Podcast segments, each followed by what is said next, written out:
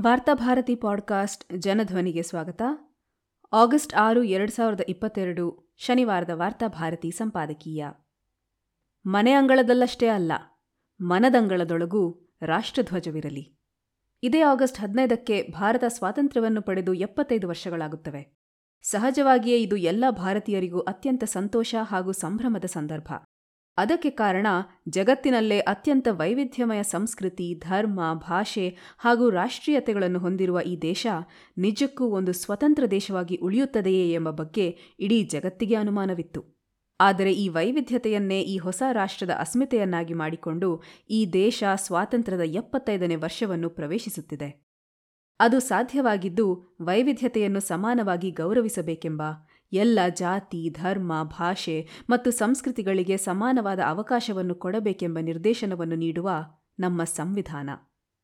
Doctor Ambedkar ಅವರ ನೇತೃತ್ವದಲ್ಲಿ ಸ್ವಾತಂತ್ರ್ಯ, ಸಮಾನತೆ ಭ್ರಾತೃತ್ವ ಮತ್ತು ನ್ಯಾಯಗಳೆಂಬ ಮೌಲ್ಯಗಳ ಆಧಾರದಲ್ಲಿ ಈ ದೇಶವನ್ನು ಸ್ವತಂತ್ರ, ಸಾರ್ವಭೌಮಿ, ಪ್ರಜಾತಾಂತ್ರಿಕ, ಸಮಾಜವಾದಿ, ಧರ್ಮನಿರಪೇಕ್ಷ ಗಣರಾಜ್ಯವನ್ನಾಗಿ ಕಟ್ಟಿಕೊಳ್ಳುವ ಪ್ರಯತ್ನಗಳನ್ನು ಮಾಡಿದ್ದಕ್ಕಾಗಿಯೇ ಈ ದೇಶ ಇಂದು ಎಪ್ಪತ್ತೈದನೇ ವರ್ಷದ ಸ್ವಾತಂತ್ರ್ಯವನ್ನು ಘನತೆಯಿಂದ ಆಚರಿಸಿಕೊಳ್ಳುವ ಘಟ್ಟವನ್ನು ತಲುಪಿದೆ.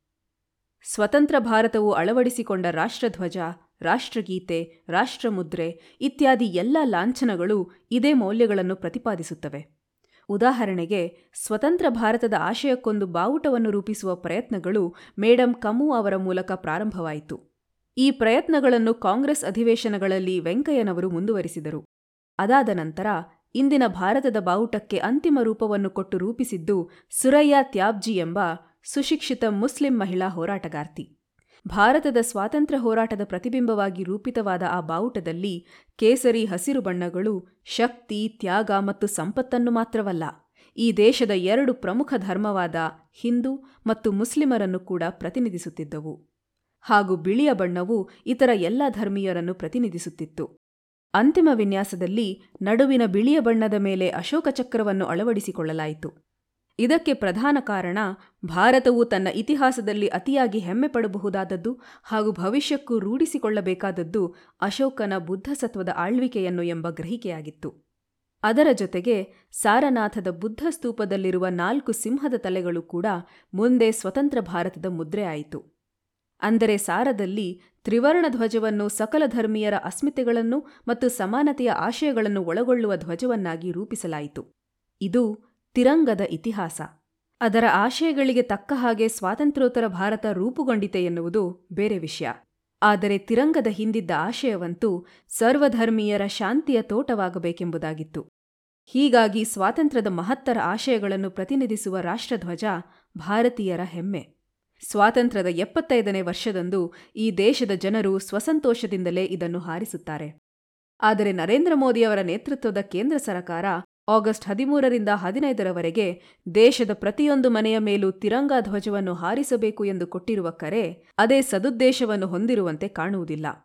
ಏಕೆಂದರೆ ನರೇಂದ್ರ ಮೋದಿ ಅವರ ಬಿಜೆಪಿಯ ಮಾತೃ ಸಂಘಟನೆಯಾದ ಆರ್ಎಸ್ಎಸ್ಗೆ ತ್ರಿವರ್ಣ ಧ್ವಜ ಅಥವಾ ಅದು ಪ್ರತಿನಿಧಿಸುವ ಮೌಲ್ಯಗಳ ಬಗ್ಗೆ ಸದಾ ತಿರಸ್ಕಾರವಿತ್ತು.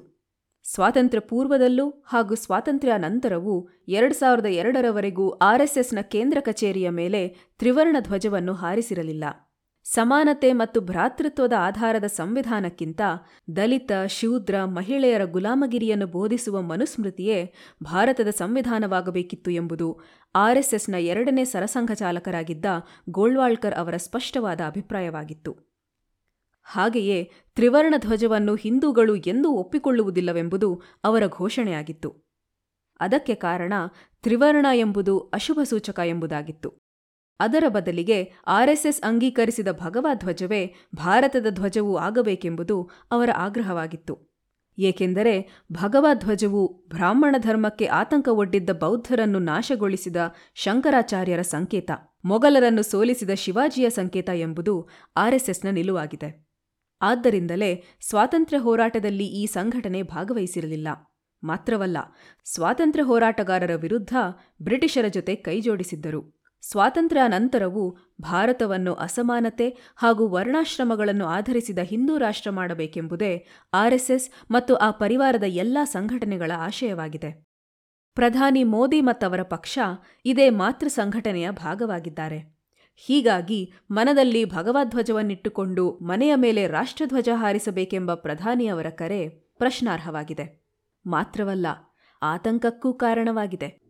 ಏಕೆಂದರೆ ಹರ್ ಘರ್ ತಿರಂಗ ಎಂಬ ಘೋಷಣೆಯನ್ನು ಬಳಸಿಕೊಂಡು ಎಲ್ಲ ಮೊಹಲ್ಲಾ ಹಾಗೂ ಬಸ್ತಿಗಳ ಮೇಲೆ ದೇಶಪ್ರೇಮದ ನೆಪದಲ್ಲಿ ದಾಳಿ ಮಾಡುವ, ತಾವು ಕೊಡುವ ಆದೇಶವನ್ನು ಪಾಲಿಸದವರನ್ನು ದುರುಳೀಕರಿಸಿ ದೇಶಪ್ರೇಮಿ, ದೇಶದ್ರೋಹಿ ಎಂಬ ಹುಸಿ ಘರ್ಷಣೆಗಳನ್ನು ಹುಟ್ಟುಹಾಕಬಹುದಾದ ಸಾಧ್ಯತೆಗಳು ಉತ್ಪ್ರೇಕ್ಷೆಯೆಂದು ತಳ್ಳಿಹಾಕಲಾಗದ ಪರಿಸ್ಥಿತಿಯಲ್ಲಿ ಈ ದೇಶವಿದೆ.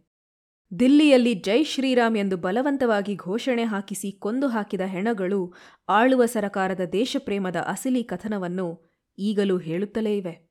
ಅಷ್ಟು ಮಾತ್ರವಲ್ಲ, ಸ್ವದೇಶಿ ಆತ್ಮನಿರ್ಭರ ಎಂದೆಲ್ಲ ಬೂಟಾಟಿಕೆಯ ಘೋಷಣೆಯನ್ನು ಮಾತ್ರ ನೀಡುವ ಮೋದಿ ಸರಕಾರ ಅಮೃತ ಮಹೋತ್ಸವದ ಸಂದರ್ಭದಲ್ಲಿ ಇಪ್ಪತ್ತು ಕೋಟಿ ಮನೆಗಳ ಮೇಲೆ ಹಾರಿಸಲು ಬೇಕಾದ ಬಾವುಟಗಳನ್ನು ಕೂಡ ಚೀನಾದಿಂದಲೇ ಆಮದು ಮಾಡಿಕೊಂಡಿದೆ. ಹೀಗಾಗಿ ನಾಳೆ ನಮ್ಮ ಮನೆಗಳ ಮೇಲೆ ನಾವು ಹಾರಿಸುವುದು ಚೀನಾ ಬಾವುಟವೋ? ಭಾರತದ ಬಾವುಟವೋ ಎಂಬ ಪ್ರಶ್ನೆಯೂ ಎದುರಾಗಿದೆ.